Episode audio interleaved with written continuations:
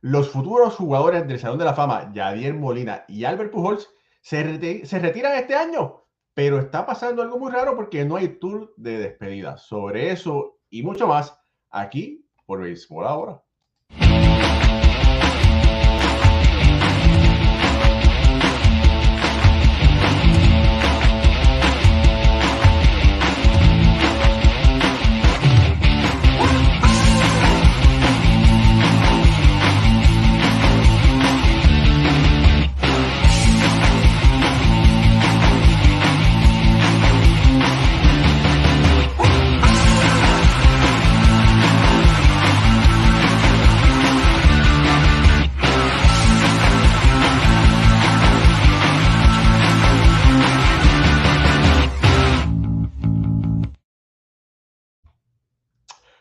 Buenas noches familia del béisbol, bienvenidos a otro programa más de béisbol entre amigos por aquí, por béisbol ahora. Mi nombre es Raúl Ramos, directamente desde la cuna del béisbol, New Jersey.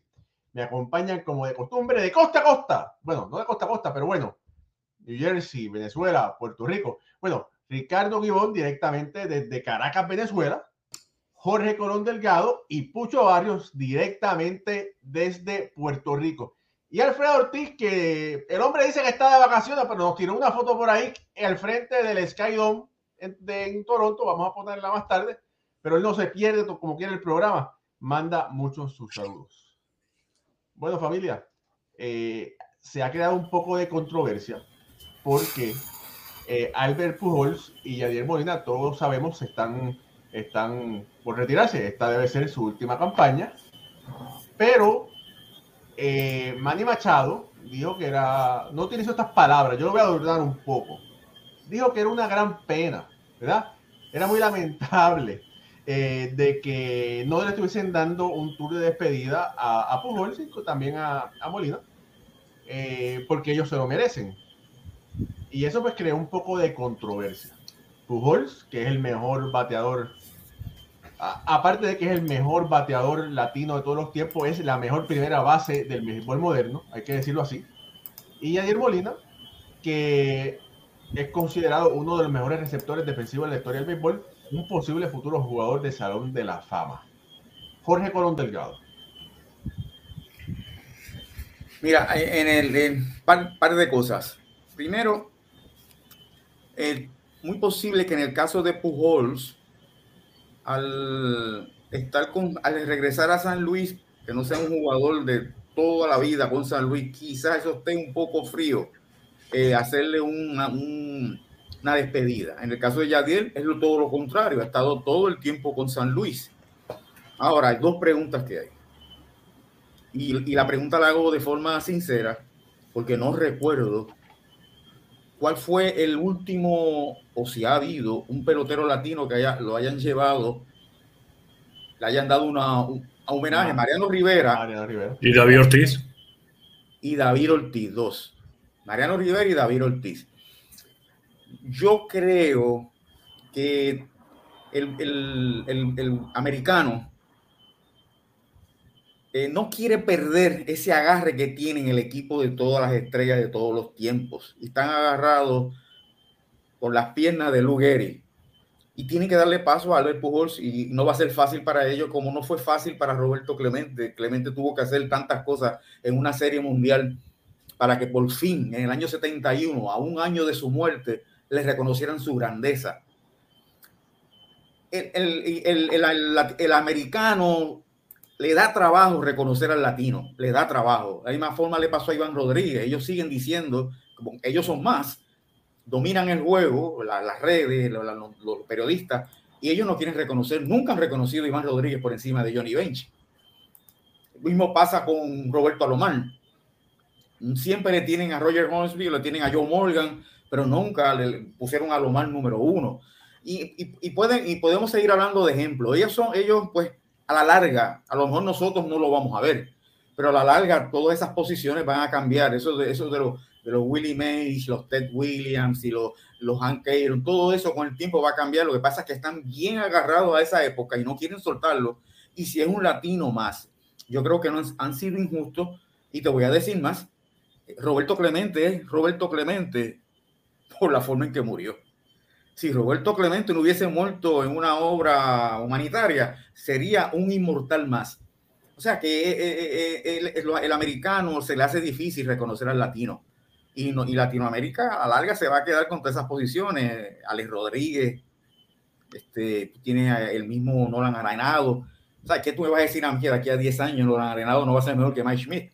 Y así por el estilo, posición por posición, los latinos se van a quedar. Y lo que estamos viendo es una muestra de lo que hemos visto, lo que, hemos, lo que yo, yo llevo viendo el béisbol de los, desde los 60 y siempre ha sido igual.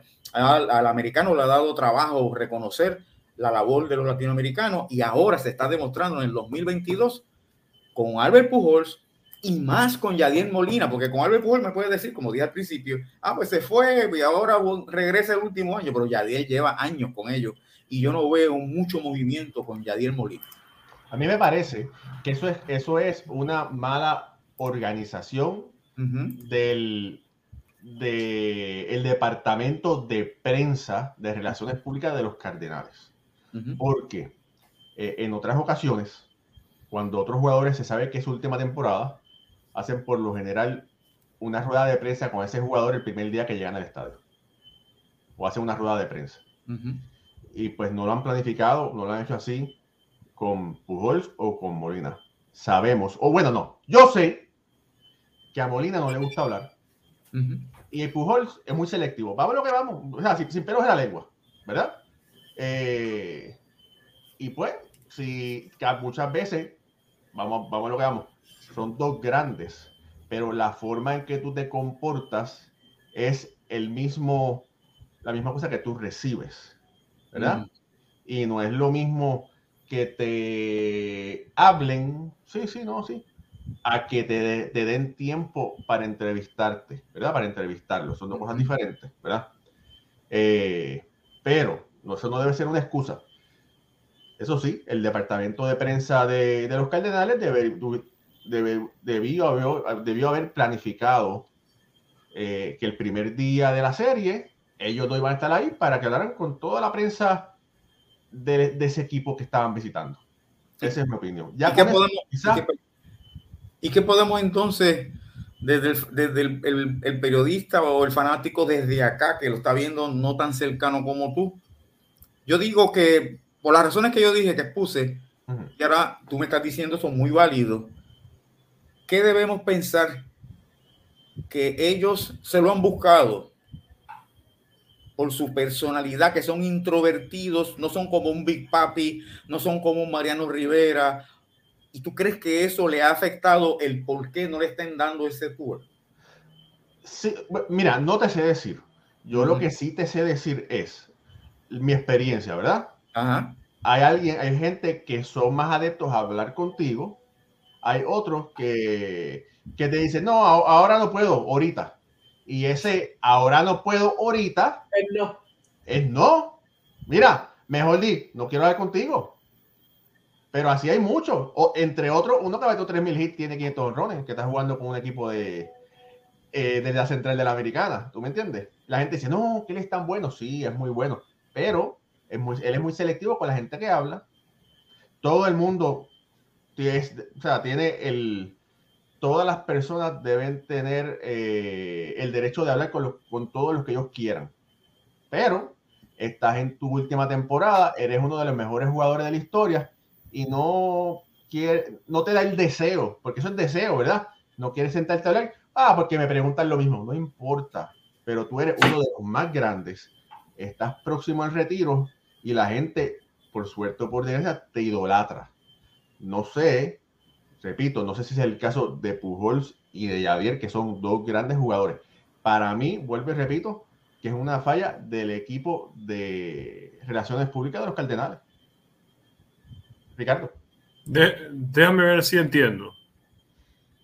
Como los Cardenales de San Luis no han sido un equipo generoso, no han sido un equipo eh, digamos que buen compañero con los demás, entonces los demás equipos no están siendo de la misma manera con ellos, o más bien están siendo de la misma manera con ellos en retaliación, por así decirlo. No, yo no he dicho eso. Yo lo que no, no, no. Es, yo lo que he dicho es, es que por lo general el, el equipo planifica una planifica cuando llega y dice vamos a hacer una conferencia de prensa para que fulanito pueda hablar con todo con toda la gente. Y tienen algo planificado. Cuando tienen algo planificado muchas ocasiones el equipo trae algo un detalle. Este año no ha sido el caso con ellos por eso. por la razón que sea. Eso por un lado. Y por el otro lado eh, el gringo, el norteamericano, está siendo eh, celoso, está siendo resentido con sus talentos para no ceder el espacio a nuevas estrellas que están reinando en el deporte. Eso es más o menos lo, yo, lo, lo que comentaron los dos. Yo voy a agregar una más. A mí me parece que son los otros equipos los que tienen que encargarse del homenaje a Yadier Molina y a Albert Pujols. Es decir, voy a quitarle la responsabilidad al departamento de prensa de los Cardenales de San Luis porque eso en tal caso sería cuando están jugando en el Bush Stadium. Ahora, cuando van a jugar en la carretera, y de hecho me tomé la libertad en la tarde de hoy, Albert Pujols y Yadier Molina esta temporada han jugado, además del Bush Stadium, han jugado en Milwaukee, han jugado en Nueva York con los Mets, han jugado en Cincinnati, han jugado en Kansas City, han jugado en Miami, en San Francisco, en Pittsburgh, en Tropicana Field y en el Wrigley Field. Estamos hablando de 10 estadios, incluyendo el Bush Stadium. Le faltan por jugar Fenway, Citizens Bank Park, el Trust Park de Atlanta, el Royal Center de Toronto, el Nationals Park, el Coors Field, el Chase Field, Petco Park y Dodger Stadium en dos oportunidades, en el Juego de las Estrellas y en una serie que tienen los Cardenales ya terminando la campaña. ¿Por qué estos equipos no le han rendido el homenaje a Albert Pujols y a Javier Molina? Si es el equipo que te está visitando en tu casa y ese equipo trae a dos joyas, como son Javier Molina y Albert Pujols, creo que en el gesto de la buena voluntad en el gesto del compañerismo, en el gesto de preservar lo bueno del juego, tiene que ser por parte del equipo de casa rendirle el tributo a esas dos estrellas. Cuando el, último que fue eh, David Ortiz y cuando se retiró Derek Jeter, en cualquier estadio que pisaron, Derek Jeter y David Ortiz le rindieron tributo, incluso en Yankee Stadium y en Fenway Park. Incluso en Yankee Stadium y en Fenway Park. Porque el último juego de Derek Jeter fue en Fenway. ¿Por qué estos equipos no le han hecho un homenaje a Albert Pujols y a Yadier Molina? Ahí es donde yo le pongo la responsabilidad. Sí, lo que los dos están diciendo tiene todo el sentido del mundo. Eh, los norteamericanos siempre han sido muy marcados con sus tradiciones, con sus formas de hacer las cosas, con sus talentos, porque son ellos los reyes del mundo, son ellos la primera potencia mundial en todo punto de vista.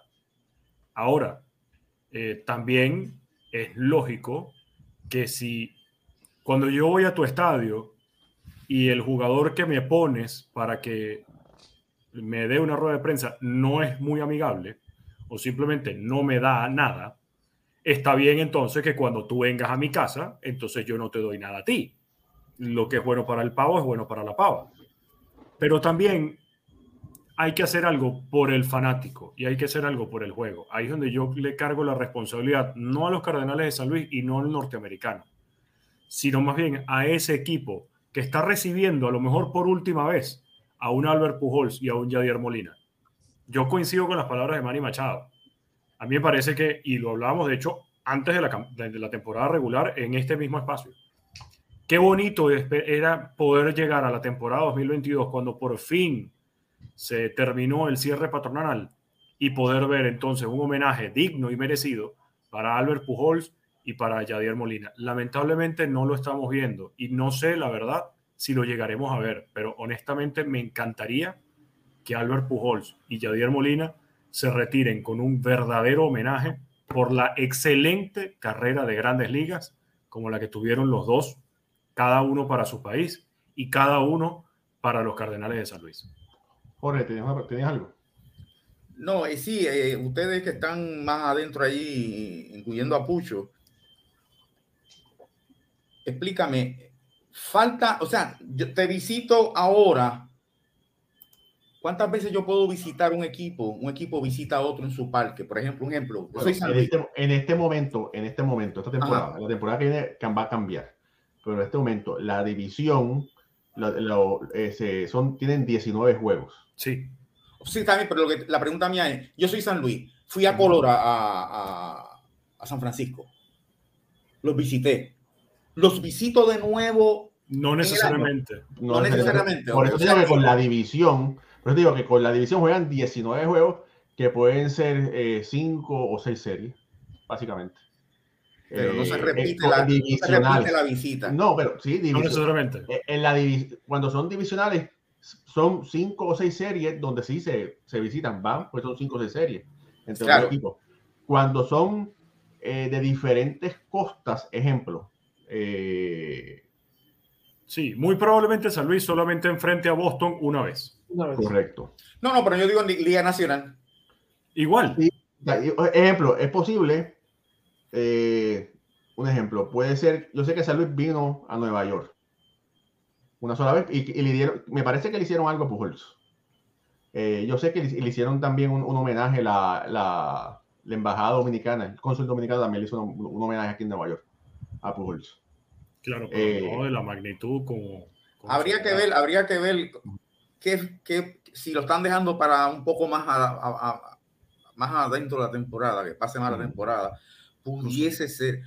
Yo estoy hablando, a mí lo que me vela, lo que me compete o lo que me interesaría es la Liga Nacional, porque ellos no son de la Liga Americana. Y si le hacen un homenaje, muy bien, si no, también pero los que, juegan, los vecinos de ellos en la Liga Nacional, lo que de verdad son los que tienen que, que hacerle homenaje de despedida eh, a, a Pujols y a, Yadiel. Eh, está, todo esto está raro y más cuando estamos en el 2022, cuando está, está Estados Unidos ahora mismo una olla de presión con tantos problemas que hay, raciales, morales, todo eso. Y que se, no se aproveche esta, esta oportunidad para unir un poco, para traer un poco de sosiego y de paz. Este, me está bien raro que no hagan nada con Yadier y con, y con Pujols. Oye, y tienen suerte que este año no se retira un americano, porque sería, estarían obligados y no se vería más marcado. Sí, completamente. Sí, suerte que son dos latinos. Si llega a haber un americano en la, en la fórmula, entonces sí que estaríamos nosotros. Bueno, Adam Wainwright porque a lo mejor se retiran los tres en el mismo año y son los tres del mismo equipo. Ahí está. Pero claro, creo que Wainwright no tiene el mismo peso entre los tres. No, Sí, Wainwright ha sido un muy buen lanzador en su carrera. De acuerdo. Pero cuando los comparas con Albert Pujols y con Javier Molina, está muy lejos. Tú estás, aquí, para mí, ¿verdad? Eh, eh, eh, varios los puntos que dicen, pero para mí, aquí, quien está fallando es la liga. También. Completamente de acuerdo. Muy bien, Pucho. De nuevo, Ron Manfred. No, no, no, pero menos, no, no, no. No, pero es que la liga, no, tiene es, la, liga no de la liga. con eso. La liga Manfred. La liga, la liga no tiene nada que ver con eso, Jorge. Pero sabemos el, el, el, problema de marketing que tiene la MLB para vender lo, lo, su producto. Tú estás hablando de dos, dos peloteros probablemente first ballot Hall of Fame. Bueno, ya bien no es first ballot. Pero está bien, Hall of Fame. Pero, pero creo que sí. yo, para mí es first ballot. Está bien, está bien, pero eso lo discutimos ahorita, pero, pero eso de la liga, Manfred no tiene que ver nada con San Luis. Sí, oye, pero tú tienes como liga, como liga, tú tienes que inculcar, tú tienes que preservar tu historia. Tú tienes tipos que están rompiendo récord, tipos que han sido de lo mejor que ha pasado. Si tú estás viendo que los equipos no están, sabe, agradecidos de eso, porque tú eh, agradecer el, aunque sea tu adversario, eso es una forma de respeto que no está pasando. tienes que entrar. No, no obligado que la liga, y yo te entiendo, no obligado que la liga no, no toma, pero ahí es donde venimos el producto. ¿Dónde está el MLB? Ellos pueden hacerlo. Pero bueno, el MLB tiene corte 4 y tiene cosas que pueden tirar cosas, pero no es, pero no es MLB la responsable de eso. anuncio. No lo es. Anuncio. Eh, miles de cosas pueden hacer. Mira, cuando. Para mercadear el retiro. Eso, así yo lo veo. Así yo lo veo. Porque pero, pero, pero mira Jeter. La contraria no lo va a hacer. Pero, pero Pucho, mira a Jeter. ¿Quién hizo? Nike. Fue la que hizo los anuncios y esas cosas. No fue la liga. La liga no. También la franquicia. no tiene que ver ahí. La otra cosa es, estamos hablando de los Yankees y con David Ortiz estamos hablando de Boston. Aunque San Luis es una franquicia bien histórica, y a mí me gusta la, la franquicia, que por eso está raro o sea, está bien raro que, que la gente no esté, ¿sabe? Lo, lo otro, lo otro, la otra, o sea, la otra organización no estén homenajeando. O lo están haciendo temprano en el juego y volvemos de nuevo. No están, no están, no están produciéndolo, no están enseñándolo en la televisión, no están promoviendo el producto. Entonces, no creo. No creo. ahí, sí, ahí sí, ahí sí, no, no creo que pase, Pucho, porque de hecho, he hecho varios juegos de los Cardenales de San Luis esta temporada en las transmisiones de televisión. Y si lo hicieran antes del juego, durante la transmisión pasaran imágenes y no lo están pasando. Eh, con respecto a la pregunta de Eduardo Chávez, que no lo ha dicho públicamente, tanto Yadier Molina como Albert Pujols durante el Spring Training dijeron, esta es nuestra última temporada. No, él solamente pone Pujols. Yadier sí, Yadier se sabe que. Sí, bueno, los dos. Yadier no quería jugar esta temporada. Vamos, vamos, vamos a eso. Exacto. Yadier no, quería jugar esta temporada. Ahora les pregunto, ¿cuánto habrá afectado el, el lockdown en todo esto, en este publishing? Y otra cosa es, aquí ¿Qué tiene que ver el lockdown con eso? Sí, nada. No, nada. Para, o sea, todo, todo el mercadeo tiene, tiene, ¿sabes? La MLB es tan. Eh, no sé si es, tan escasa en, mover sus peloteros que pero, oye, pero mira. un jugador del NBA retirándose de los grandes, donde pisen esa cancha, eh, y lo vamos a ver pronto con LeBron James, cuando vaya a todas las canchas, eso va a ser, y ahí es la diferencia, eso es la liga, eso es la, la organización, eso es el marketing. Aquí estamos hablando de marketing. Mira, yo te digo una cosa, los jugadores más electrificantes que son los que se mueven como pólvora, son los jugadores latinos en las redes sociales. Los Javier Baez, los Juan Soto, eh, los Tati Junior. Quizás porque el juego, quizás, y esto no es una excusa, ¿verdad? Pero en este momento, pues sí, pueden tirar un post o algo de Pujols, eh, no sé quién lo auspiciará, pero saludándolo y felicitándolo en una gran carrera. Lo mismo con Molina pero quizá no lo vemos tanto en el highlight reel porque no está haciendo jugadas tan electrificantes. Lo estamos viendo pichar. Entonces, cuando pichean, dice Yadiel Molina ponchó por primera vez. Futuro jugador de la fama, poncha por primera vez un bateador. Bueno, pero cuando se retiró, David Ortiz no lo viste haciendo jugadas espectaculares en electrificantes. No, pero, pero salía a rato un swing de, de cuadrangular porque David Ortiz se, retiró bateando sobre que 30 jorrones, bateando 80 y pico. ¿Verdad? Pero bueno, estamos aquí, ¿verdad? trayendo el tema. Eh, hay que ver, hay que ver qué es lo que, lo que va a pasar. No sé, no sé si, si va a haber un, un cambio. No sé si es que yo, no sé si no tengo conocimiento si es que Albert Pujol y Javier Molina no, es que no tienen el interés de hacer una conferencia de prensa en cada parque eh, porque a ellos no les gusta hablar. Es que algo que todo, es que ya a este punto, y, y eso es algo que, que, ya los peloteros tienen que, y ellos le dan clases y van, pero ya llega un punto que ya ellos tienen que dejar eso, porque eh, toca, es parte del trabajo. Ahora, eh, sí, tienes razón, Pucho. Y a, esta, a estas alturas del juego, que ellos ya están, que se van a retirar, porque no te, obviamente ellos no se quejaron, quien, quien abrió la boca fue Manny Machado, pero a estas alturas del juego ellos ya saben, y con una carrera como lo que con la que ellos tuvieron, con todo lo que hicieron, ellos saben que pues e, eso es parte de y es un mérito y no todo el mundo tuvieron una carrera así, que no creo que les deba molestar. a lo mejor simplemente no quieren. Y eso es otra cosa que no hemos hablado y que a lo mejor no estamos viendo. A lo mejor simplemente no quieren que les hagan ese tipo de homenajes y se lo han hecho, se lo han hecho saber a sus equipos y su equipo se lo ha hecho saber al resto de las demás organizaciones de grandes ligas. A lo mejor simplemente no quieren un homenaje de este estilo, sino que para ellos dos, ¿qué más homenaje pueden tener que simplemente jugar el uno al lado del otro hasta que termine la carrera y con el equipo que los vio a ellos debutar? puede ser esa una opción. Y a lo mejor estamos, de hecho, a lo mejor estamos sobrepensando toda la idea. Y, y, de hecho, varios comentarios hablando de racismo y todo lo demás. A lo mejor no hay racismo. A lo mejor simplemente los peloteros no quieren el homenaje y punto. Todo es posible. Puede, Eso puede estar en la Pero, de ser posible, Ricardo, es bien raro. Ah, no, también. Sí, claro, por supuesto. y, y al mismo tiempo creo que eh, a lo mejor estoy siendo muy ingenuo, eh, muy, muy viéndolo todo de color de rosas, que todavía estemos hablando de que mi mejor primera base tiene que ser Lou Gehrig, o que mi mejor, mi mejor center field por entonces los próximos 30 años va a ser Mike Trout.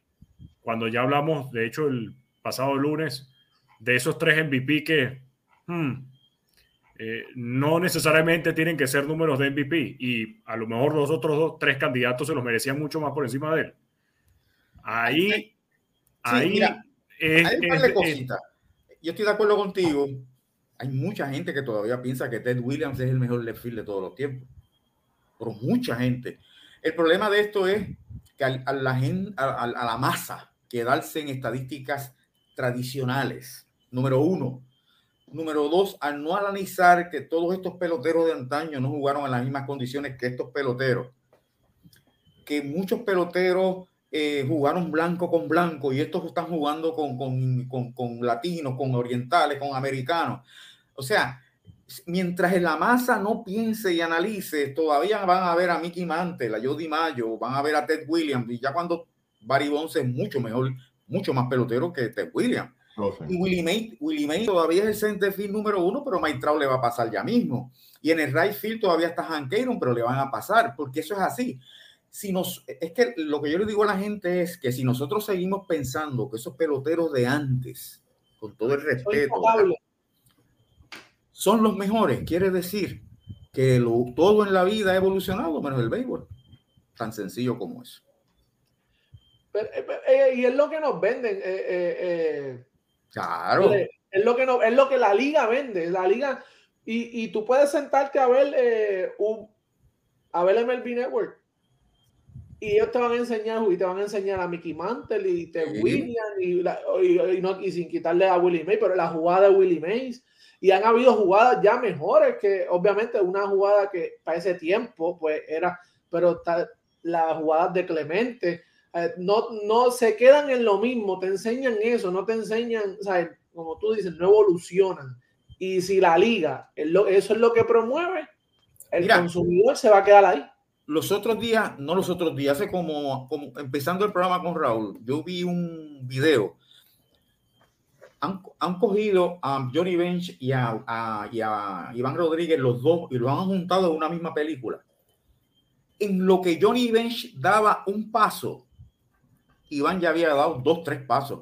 O sea, los movimientos de Iván Rodríguez en, el, en, en la receptoría es un felino. Y yo, yo me quedé bobo y no, estoy buscándolo para compartirlo en el programa.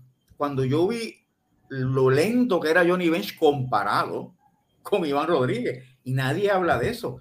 Tú sabes, y se mantienen en Johnny Bench, Napla Joy, Onu Wagner, Kai Cobb. Esa gente no está en la conversación. ¿Quién? Cap Anson. Cap Anson. Entonces, esos, individuos no están en la conversación. Eso es otra época. Mira, Hay que tener yo encuentro, cuidado. ¿Ah? Perdón, a mí todavía se me, se me paran los pelos, se me erizan los pelos cuando dicen, no, el mejor centerfield es Taiko, que, que bateaba con las manos separadas. Claro. O sea, entonces, la gente, entonces la gente pues no acaba de la masa, no acaba de, no, pasa la página y sigue, mira, mejor que Taiko hay un montón. En su época fue Taiko y no podemos penalizarlo porque jugó contra Blanco porque eso es lo que había, ¿verdad? Eso es lo que había. De la misma forma, mira, yo he aprendido mucho con aquí con ustedes y en la discusión lo del WAR que el otro día estábamos hablando. el WAR te dice a ti qué pelotero, quién, me, quién tiene mejor WAR, no necesariamente es que fue mejor pelotero. Caemos en el caso de Pujols contra Clemente, que están por ahí en las redes diciendo que Pujols es mejor que Clemente. Lo que pasa es que Pujols en, la, en, la, en el factor de bateo lo tiene tan alto que domina, sube, eleva el WAR de él. Pero entonces, cuando tú miras el WAR, los cinco elementos, Clemente se lo lleven todos los demás. O sea, Pujols es mejor bateador, pero Clemente es un jugador más completo. Aparte de que Clemente, los números de Clemente lo hizo en una posición más difícil que la de Pujols, right field contra primera base. Ahora bien, todas estas cosas están ahí y hay que analizarlas, hay que hablarlas sin pasión. Mira qué cosa yo aprendí también, otro elemento que yo aprendí los otros días, me di cuenta, ok, los peloteros de ahora son mejores que los de antes, ¿verdad? ¿Y cómo Pujols hubiese jugado en la época de los 50 con el racismo rampante que había? ¿Cómo hubiese jugado Fernando Tatís con el, el, el, racismo rampante, recalcitrante de los años 50 y 60? Que tuvo que jugar Roberto Clemente, Orlando Cepeda, eh, de Tony Oliva, Tani Pérez, el Miñoso. O sea, y como no hay una métrica para medir el racismo, porque no es lo mismo tú salir de tu casa para jugar béisbol que tú salir de tu casa y decir, ¿qué me van a gritar hoy? Saldré vivo hoy. me, eh, seré, seré víctima de una herida o de un tumulto porque soy negro. Tú sabes, todas esas cosas los muchachos de ahora no están pasando por eso, pero los muchachos de antes sí pasaron. O sea que por eso es que he aprendido que es mejor dejar las épocas quietas no penalizar a nadie, decir en su época fue mejor, en esta época este es mejor, y mantener, mantener como un respeto por todos los peloteros. Lo que sí no podemos decir es fulano es mejor pelotero que otro cuando lo único que hizo fue batear. O sea, también hay que hablar con propiedad. Y todas estas cosas uno lo va aprendiendo en el día a día, hablando con ustedes, leyendo y analizando. Porque yo era uno que decía, ¿sabes? Yo era estos son los mejores. No, no hay tal cosa como mejor, porque si es bien cierto que los de ahora se alimentan mejor y duermen en mejores facilidades, los de antes, los de antes tuvieron que enfrentar, enfrentarse los negros al racismo y los de ahora están bregando, están bregando con el racismo, pero no tanto como ese racismo que el racismo de la estabilidad económica, Jorge, también. Estos tienen una estabilidad económica que aquellos no tenían, aquellos firmaban contratos año tras año. Oye, años y se olvidan. ¿Tú recuerdas hay, cuando, muchos factores, hay muchos factores. ¿Tú recuerdas cuando al principio, al principio de este programa, ya más de dos años, gracias a Dios, tocó madera, eh, hablábamos de Willie May, el más completo de todos los tiempos? Y ya como el pensamiento, a lo largo que uno va estudiando, va analizando, va cambiando. Y son cosas que, que todavía hay gente que no, que no comprende, pero bueno, aquí estamos tratando, no para convencer a nadie, sino para poner esa semillita diciendo, mira, vamos a razonar esto. Por eso es que lo estamos diciendo, no porque, no porque Jorge no tenga un pelo de loco, ¿verdad? Ni nada de eso, ¿verdad? Pero, pero de alguna forma poder hacer, eh, ¿verdad? Eh, educar, educar a las personas que están por ahí, ¿verdad? Para que piensen. No para que piensen igual, exactamente, no para que piensen igual que nosotros, pero para que piensen. Exacto. Y esa es la diferencia. Mira, por aquí rápidamente, saludos por aquí a Rorito de Mayagüez que está conectado, Aníbal Candelario, gran programa, que Dios los bendiga siempre, gracias Aníbal, gracias por esas palabras.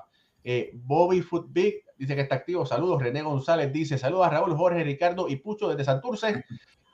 A bajar el estrés con el mejor programa del análisis del béisbol después de la salida desastrosa de Cole contra los Twins. Pedro Vázquez, nuestro amigo, está conectado. Gustavo Hernández dice hola.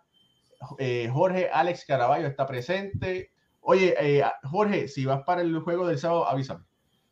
Eh, Rorito está por ahí también. Eduardo Chávez, saludos. Byron Antonio Matamoros Teles está, está, conectado. Nuestro amigo Ed Panas también está conectado.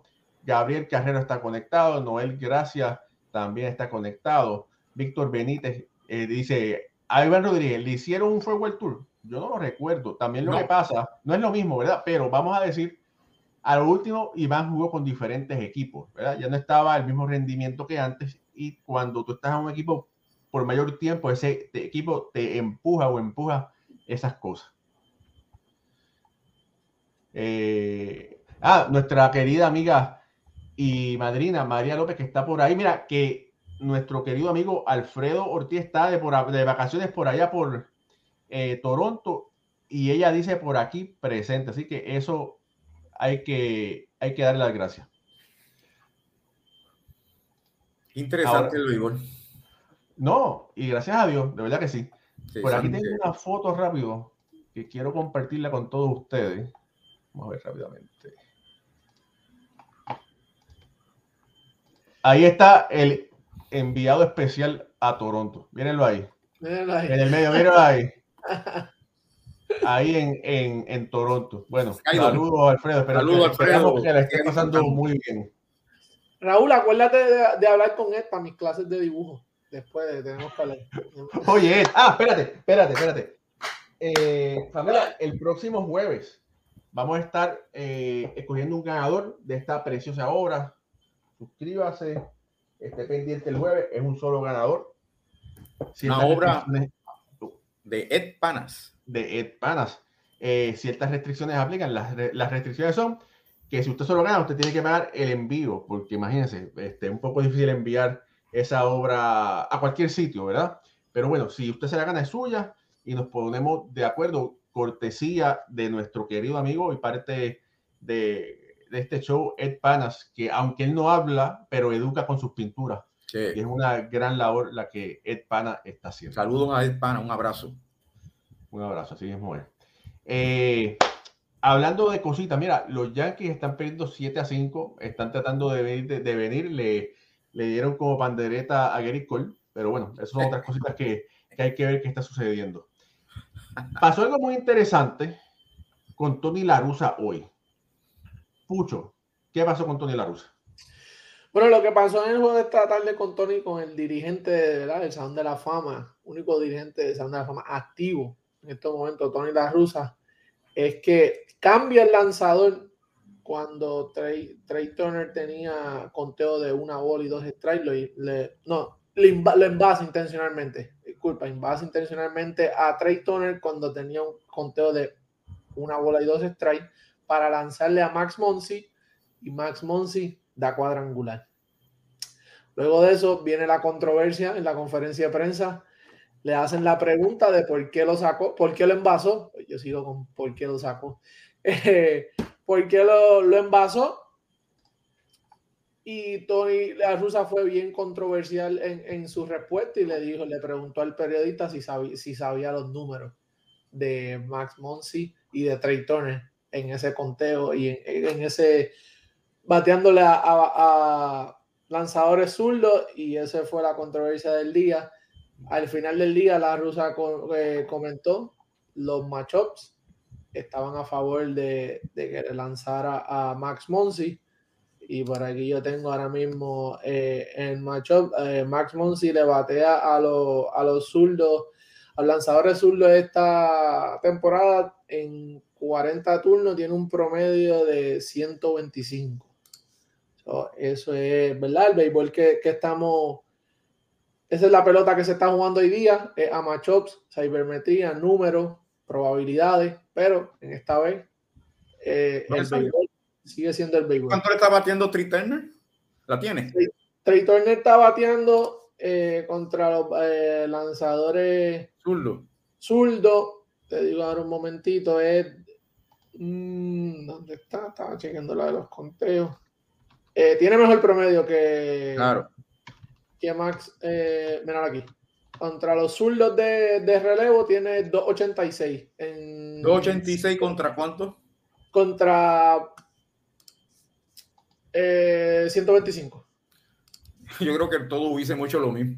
No solamente eso, eh, porque la polémica incluso empieza cuando Tony La Russa le dice al periodista que si esa era una verdadera pregunta. Exacto. -huh. ¿Por qué pasa? ¿Por qué le diste el boleto intencional a Trey Turner? Esa es verdaderamente una pregunta.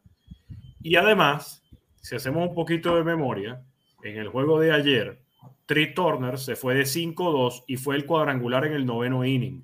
Max Monsi está regresando de una lesión y viene frío enfrentando picheos de grandes ligas.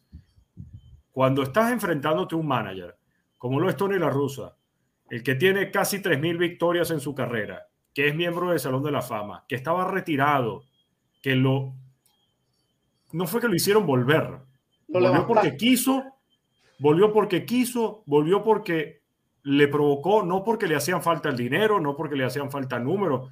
Señores, cuando Tony La Russa toma una decisión, Tony La Russa tiene el conocimiento de béisbol suficiente y la suma de todos los periodistas que están actualmente cubriendo el béisbol la tiene él. No hay que discutirle una decisión como esa. Lamentablemente le salió mal, no le pueden salir bien todas. Pero No, el- por algo, por algo está a punto de convertirse en el segundo manager en la historia del béisbol que tiene más de 3.000 victorias en la historia del béisbol, todo. Y el O sea, periodista debió, debió de haber hecho esa asignación que hizo Pucho. Claro. Déjame, ver, déjame ver qué es lo que este batea antes de hacer la pregunta, pero se tiró y yo estoy seguro que no sabía la contestación, porque si llega a saber la contestación, no No cuestiona. Claro. ¿Sabes? Que lo cogió, lo cogió, pero de chacho, lo, lo ponchó como una bola bien monga. Y, y ahí es donde, ahí es ¿verdad? La, la, la contestación. Sabemos todo, ¿verdad? La personalidad de Tony La Russa, bien controversial, él es bien así, pero sabe, es como dice Ricardo, dio su resumen, eh, uno de los mejores dirigentes eh, ahora mismo en la liga, aunque el récord del equipo no lo refleja. Pero tú como periodista, ¿verdad? Yo, yo no, no soy periodista al momento, pero cuando tú ves este deporte como está, con la tecnología y a base de cómo se está jugando, tú tienes que estar lo más preparado posible. Tú sabes que los cambios en este juego son de matchup, es por probabilidades, por números. Lo hemos visto est- est- estos últimos años con, con Tampa Bay, eh, Cash, que sacó a Blaisner eh, tirando un juegazo en la serie mundial. Que eso fue algo con- súper controversial, pero él había jugado así todo el año. Sí. Pero, y, y entonces tú haces, o sea, tú no te preparas y eh, se vio mal el, el periodista ahí.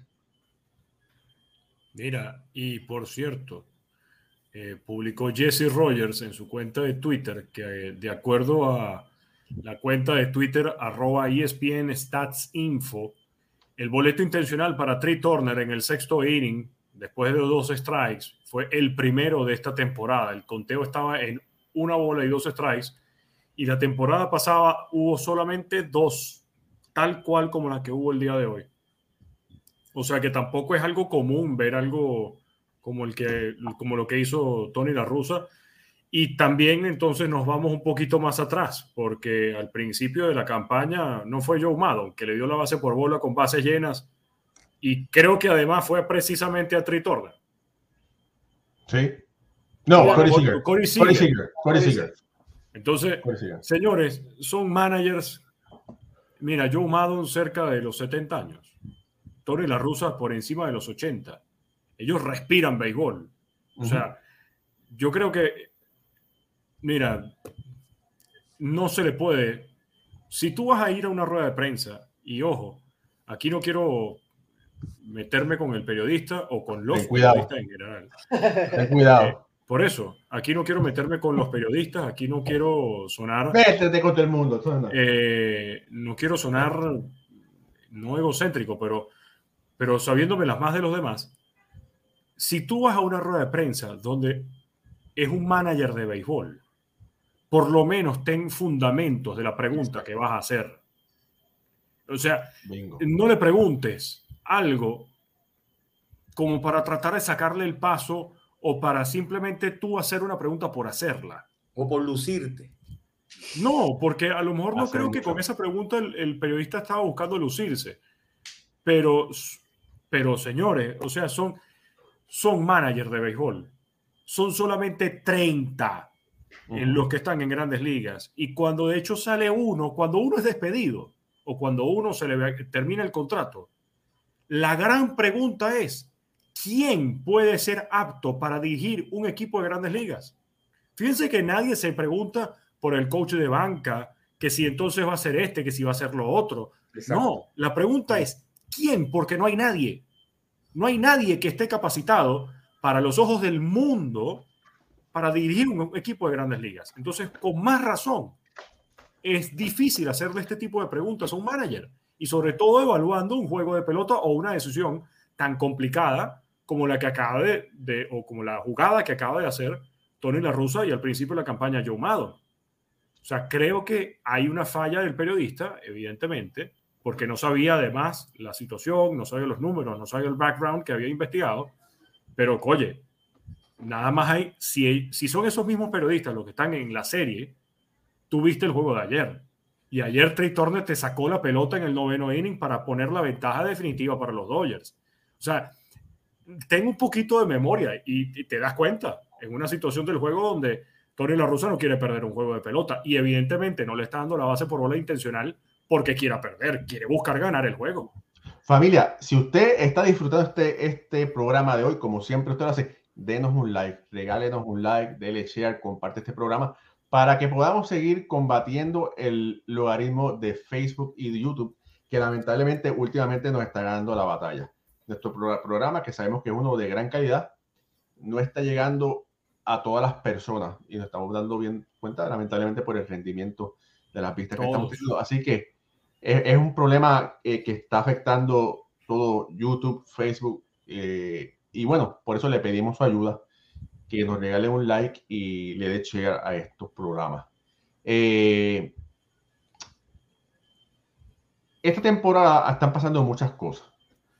El señor Aaron George, que discutimos la semana pasada, sobre, perdón, el lunes pasado, ya estoy como Jorge, el lunes pasado, si merecía o no merecía un contrato millonario de envergadura, eh, va a un ritmo acelerado donde pudiera sobrepasar los 60 cuadrangulares.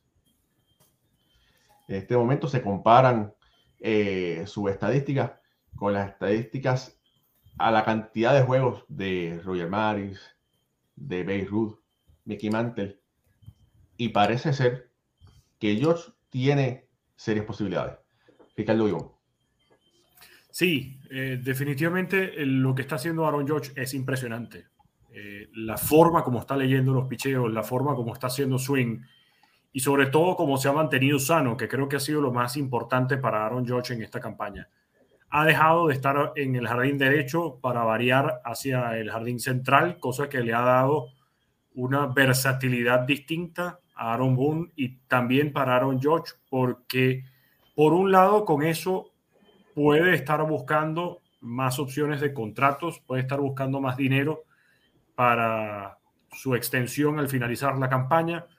Pero cuando estamos viendo sus swings, cuando estamos viendo la zona de impacto, cuando estamos viendo el ángulo de los batazos y que al mismo tiempo muchos han sido para la banda contraria casi que en la misma forma como lo han hecho hacia su banda, Aaron George está en, en, paso de hacer algo que no vemos desde hace mucho tiempo. Romper los 60 cuadrangulares es algo desde Sammy Sosa, que fue el último en lograr este tipo de cosas, que evidentemente antes del récord de cuadrangulares de Barry Bonds. Pero es algo muy grande para, para los Yankees, es algo muy grande para Aaron George de hecho, el récord de cuadrangulares para la Liga Americana sigue siendo el de Roger Maris, con 61. Eh, todos los demás récords han sido en la Liga Nacional, así que se pueden imaginar lo que representaría para un jugador de los Yankees, y en este caso para Aaron George, poder llegar a los 60 o incluso llegar a los 61, como lo hizo Roger Maris hace ya 61 años exactamente. Es impresionante lo que el paso de, los cuadrangulares que tiene Aaron George, porque al mismo tiempo refleja bastante ese Aaron George del 2017 y en tal caso la duda sería, ¿podría llegar a ser el MVP? Oye, Jorge, eh, Jorge históricamente sería algo formidable si George pudiera pasar, llegar a los 62 cuadrangulares, porque el récord lo tenía, lo tuvo Beirut, un Yankee, con 60, lo rompe Roger Maris con 61. Imagínate, eso, ¿qué, impacto pudiera tener eso, Jorge Colón de se, se paralizan las grandes ligas, porque si hay una novena en las grandes ligas que sabe sacarle provecho a su historia, son los Yankees de Nueva York. Yo no quiero imaginarme a los Yankees de Nueva York con Aaron George eh, tratando de eclipsar ese récord de Royal Maris. Va a ser apoteósico y la presión que él va a tener, porque lo van a seguir para todos lados. Lo van a seguir las cámaras preguntándole. Si, mira, cuando Roger Maris estuvo detrás del récord de Babe Ruth, se le cayó el pelo. Por la, y en aquel tiempo no comparaban las comunicaciones como hoy día. O sea que lo que vamos a ver algo que, porque cuando, cuando Roger Maris lo hizo, yo, lo que, yo, yo no tenía, yo tenía siete años, ocho años. O sea que por primera vez voy a ver un individuo eh, de los Yankees de Nueva York tratando de mejorar la marca de Roger Maris y va a ser tremendo. Dios quiera. ¿Tú crees que lleva buen paso? Tiene 22, tendría que estar para juego de estrellas con 30, ¿cierto? Rondando eh, tuviera que tener más de 30 para, para, el juego de estrellas. 40, 40, llegar a los 40. hay, que, hay, que ver la cantidad de partidos que tiene y ver, el ritmo. Sacarle el ratio que hizo Beirut, el ratio de Roger Mari, el ratio de a ver, cómo, va ese ratio de, de, de, los tres. Pero me encantaría que, que, Aaron Josh mejorara la marca en la Liga Americana porque va a ser un espectáculo de primera. ¿Cada cuánto, cada cuántos turnos está dando eh, cuadrangular? Obviamente hay que ver que, que siga con. Mira, para, para que tenga idea, en, 50, en los eh, Beirut en sus primeros 56 juegos había bateado 22 cuadrangulares. Mira el ritmo. Eh, Maris batió el 21 en el juego número 56. O sea que este está al lado de. Está, está ley. Y Mantel tenía 18 en el juego 56. Está ley. que ese fue el año que.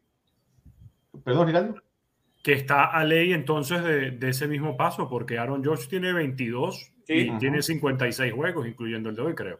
Sí, mira, por ahí Jorge Garaballo dice que es un conjunto cada 10 turnos y medio. Además, hay algo importante que destacar y que los dos mencionaban mucho el juego de las estrellas como una, como una barrera o como un termómetro para ver el resto. La temperatura disminuye bastante después de julio y entrando en agosto cosa que en Nueva York va a ser eh, más factible con ver batazos de larga distancia que lo que estamos viendo ahorita cuando está el calor. No, en, julio y agosto hace todavía más calor. Por eso. Pero cuando empiece a bajar la temperatura, que va a ser mediados de agosto y principio de septiembre, pudiera entonces haber un repunte de cuadrangulares para Aaron Josh, si es que disminuye el ritmo. Eh, oye, y todavía en Nueva York en septiembre todavía hace calor. No, sé, dame, un par de años a que me establezca y viva en Nueva York y, lo conversamos. Ah, Cruzamos el puente.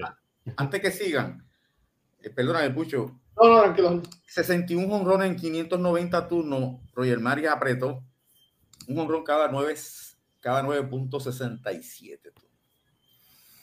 O sea que ahora Josh está por encima, pero este, George, para llegar a esa cifra, tiene que todavía mejorar la frecuencia. También recordemos una cosa: George está bateando segundo bate, que tiene que bater más turnos que Maris, que tenía que batear cuarto, ¿verdad? Diamante que bateaba tercero. Y hay otra cosa también. Si, si nos ponemos un técnico, si nos ponemos un técnico. Sí, jole. Dime, no, dime. No, que eso puede ser bueno y malo. Por, por sí, que no caiga en un slump. Ah, no, pero mira, eh, los slumps, las lesiones, vamos a dejarlas afuera. Vamos, vamos a irnos en tiempos normales. En tiempos normales, él tiene que mejorar el ratio. Número uno. Número dos, a George se le va a hacer más difícil que a Roger Mari. ¿Por qué? Por el picheo. En la época de Roger Mari no veía tanto picheo como lo que está viendo Aaron George. Aaron George está viendo un pitcher fresco, cuatro pitchers frescos todo el juego. En el caso de Roger Maris no era así. En esa época el relevista entraba en la séptima, octava, novena, si es que había relevista. Usualmente el, lanzador iniciador lanzaba las nueve entradas. Ahí estamos hablando de la, diferencia entre, entre, los, entre las épocas. Una cosa es jugar en la época de Maris y una cosa es jugar ahora en la época de George. Bueno, mira, rápidamente, para ponerlo en la esquina caliente. Juan Ezequiel Peguero Liriano dice: ¿Creen que ellos se queden en Nueva York o se va aunque rompa todos los récords? Jorge. ¿Se va o se queda? Sí, yo, yo entiendo que debe de quedarse en Nueva York. Y si rompe el récord más todavía, porque entonces, olvídate, sería la, la realeza de los Yankees con, con Bruce, Gary y toda esa gente. Pucho. Él se queda. Ricardo. Yo creo que se queda. Eh, y, y de hecho siempre he pensado que Aaron George termina su carrera con los Yankees de Nueva York. Lo que pongo en duda es el monto del contrato. Exacto. Y esto lo hemos hablado bastante. Yo no creo que Aaron George valga 300 millones de dólares. Jamás. Claro. Ahora, yo pensaba que 213.5 millones era una oferta más que justa y que la haya terminado rechazando. No sé entonces qué puede pasar ahora. Bueno, fíjate, si en el caso de George, bueno, espérate, espérate, vamos a ser claros con algo. Eh, eh, jugar para los Yankees de Nueva York y que puedas triunfar en Nueva York son dos cosas muy diferentes, pero juntas significan mucho, ¿verdad? Y George está jugando en el mejor mercado del mundo, triunfando. Si él se mantiene fuera de lesiones, existe una posibilidad que tenga números impactantes que puedan llevarlo al Salón de la Fama. Todavía es muy prematuro decirlo por las lesiones que tuvo. Pero jugando en Nueva York, rompiendo ese récord eh, eh, y no lesionándose, pudiera ser, pudiera, eh, pudiera dirigirlo, que fue lo que tuvo la oportunidad que dejó perder Robinson Cano. Robinson Cano parecía ir al Salón de la Fama, decidirse a Seattle, hace to- comete dos grandes errores y bueno, ya lamentablemente posiblemente nunca más llegue al Salón de la Fama. Pero bueno, vamos a ver qué, qué puede suceder. Mira, por aquí Jorge Caraballo dice que la semana pasada yo estaba a 9.25 turnos al bate. Muy bien, gracias, Ole. Ese es el paso que tiene que tener 9.25, 9.30 para aspirar a mejorar la marca de, o por lo menos igualarla, la de Roger Mari. Pero yo creo, yo creo que difícil con ese picheo que se está enfrentando. Esos 90, eh, 90, 90 horas, Esos tres pitchers. 96, 97 y después tú tienes, después de ocho entradas con ese madero, te traen uno de 100, que ahora están por ahí comunes, ya eso es común, los, los lanzadores de 100. Mira, hoy salió un reporte interesante donde decía que el Yankee Stadium era el único parque en este momento en Grandes Ligas donde se batean los- la menor cantidad de dobles y triples. Porque se batea o honrón o O hit. Por las dimensiones, por las dimensiones que tiene, que no tiene el espacio para que la bola corra y la gente pueda llegar a segunda, tercera. Así que, que, que es algo interesante. Oye, que, a diferencia del parque anterior, en el Yankee Stadium viejo, cuando la pelota se iba hacia el callejón, hacia el Parque de los Monumentos, era fácilmente un triple. Ujú. Hoy en día el estadio está diseñado distinto y los ángulos de, lo- de esa parte de los callejones no son de la misma manera. De hecho, es más redondo que como si fuera ovalado Ujú. en, en esa parte del jardín central. Entonces estamos hablando de un estadio eh, diferente. Mira, por ahí Ga- Gabriel Carrero dice que eso es un parque de pequeñas ligas. No, hermano. Eso es un monumento. Eso tú, cuando uno está ahí, que uno va así y dice, wow. No, O sea, la- la- el delta, el, el sign de delta y todo el eso. Yo no- Delta y- Yo no pude ir al, al Yankee Stadium viejo, pero vi un video en, en Instagram ayer Ujú, de unos papás que están llevando una niñita en el carro. La niñita está en el, en el asiento de seguridad, en la silla de seguridad, y la niña se ve que se despertó. O sea, se ve que estaba dormida todo el camino y cuando se despierta, casualmente están llegando a Yankee Stadium. Y la mamá la despierta y le dice, mira, ¿y qué es eso? Y la niñita no puede creer lo que está viendo y empieza a llorar. Mm. Y dice, mami, estamos en Nueva York, esto es Yankee Stadium. Y le dice, sí, vamos a un juego. Y entonces se salen de la carretera para entrar en el estacionamiento. Yo no pude ir al Yankee Stadium viejo. Y cuando yo vi al nuevo, que no fui en carro, sino fui en tren, y cuando sale el tren, que ya se abre un poco el, el espacio y puedes ver Yankee Stadium a lo lejos, eso no es un estadio de pequeñas ligas nunca. Ese es. Eso es béisbol. Eso es cuando, cuando tú llegas y, y respiras en el Bronx, te bajas del metro y ves el Gate 6 y más allá está el Gate 4, no hay otra forma de describir lo que puede sentir un fanático del béisbol que ir a Yankee Stadium, ir a Fenway, ir a Wrigley Field, porque son los estadios. Más nada. Ah, de verdad que es impresionante. Yo recuerdo la primera vez que fui al Yankee Stadium, fui al viejo, ¿verdad? Eh, y impresionante, de verdad que, una sensación, ¿verdad? De única. Tú vas más al Shake que al Yankee, ¿verdad? Eh, en estos momentos voy más a City Field que al Yankee Stadium. Óyeme a mí. Ese era el viejo de los ese, Pero te, te, voy a decir una cosa. El, el estadio City Field, el City Field es más bonito que el Yankee Stadium. Y me explico, el Yankee Stadium es como el Monte Olympus, es todo como wow, ¿verdad? Es muy, bonito, es grande, todo blanco, mármol, qué sé yo, muy bonito. City Field se asemeja más al Everett Field. Sí. Y los colores, los, pues, los, ladrillos, es, más bonito, es más... Eh, pero... Bueno. Yo, yo de los que he ido al Yankee, la comodidad, a mí me gustó el Yankee Stadium. Qué bonito, y facilidad de bonito, de bonito, de, de, del ban, el de San Francisco. Sí, por supuesto. Y ese guante está ahí, esa Coca-Cola, sí, no. Y hay muchos periodistas. ¿Eh? El de Pittsburgh, dicen que es bien. Justo, justo eso te iba a decir. Estamos conectados. que muchos periodistas en Estados Unidos han dicho que su lugar favorito para ir a trabajar y el mejor estadio de todos es el PNC Park de Pittsburgh. Sí. Bueno, eso, eso Fíjate, no he ido, yo fui al, yo fui al Tres, al Tres Ríos. Sí, pero. llegaste a ir al Tres Ríos? Yo llegué a ir al Tres Ríos. Eh, en el 1994, el año de la huelga, yo fui a Juego de Estrella. Mira, hablando del Tres Ríos, para adelantarle aquí a, nuestros amigos, el 30 de septiembre, en donde estaba el Tres Ríos, donde estaba la segunda base del Tres Ríos, van a develar una, la segunda base en platino o en stainless oh, steel, porque ahí fue que aterrizó Clemente con su doble. El 30 de septiembre. Ah, Vamos a apuntarlo. ¿Qué día, ¿Qué día es 30 de septiembre?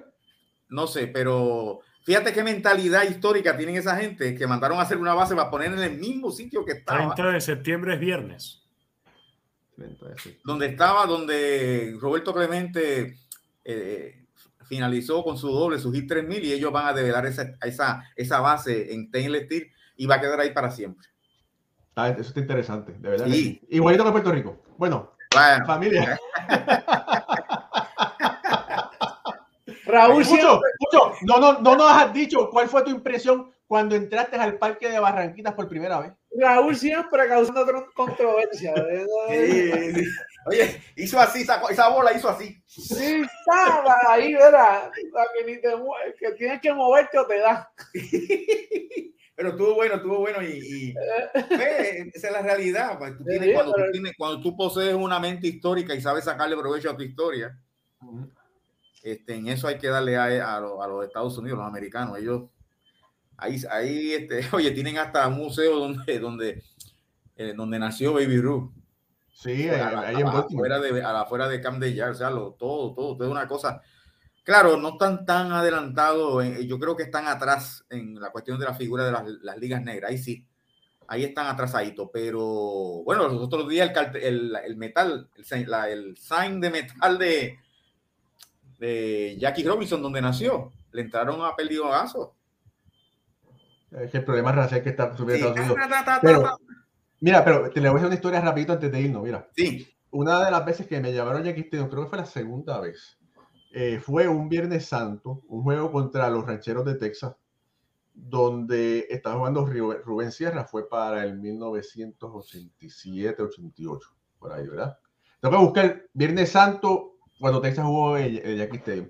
Pues me llevaron para allá, mi prima y, el esposo, y yo tenía un hambre del cara, y pues los americanos, pues, Viernes Santo, sí, toma un hot dog. Y yo, Dios mío, un hot dog, voy para el infierno, pero comí, el hambre que tenía. Mira, Mira ¿qué, ¿qué, año fue? ¿Qué año fue? Tuvo que ser 87, eh, entre 87 y 88 por ahí. Oh, no, Eh, no, no. Un Viernes Santo. Texas O sea, Abril 17. Eso es muy fácil. Si fue en el 88, tú fuiste al infierno y nací yo. Es así de sencillo. La- la- lo malo de haberte comido el, el hot dog fue que nací yo. Abril 1, el primero de abril. El 88. ¿Oíste? ¿Sí? Pues ese así día pequé. Pero te lo comiste. Sí, y saboreé. Wow. Tenía un hambre, imagínate. Con esa hambre vieja que Si, tenía Raúl. si- si lo botaba era peor, era peor, era más pecado todavía, botar basura. Mira, botar comida. Mira, mira. Si vas ahí te dice, perdóneme padre porque he pecado, me comí un hot dog en Viernes Santo. Y el padre te va a decir, hijo mío, le echaste mostaza.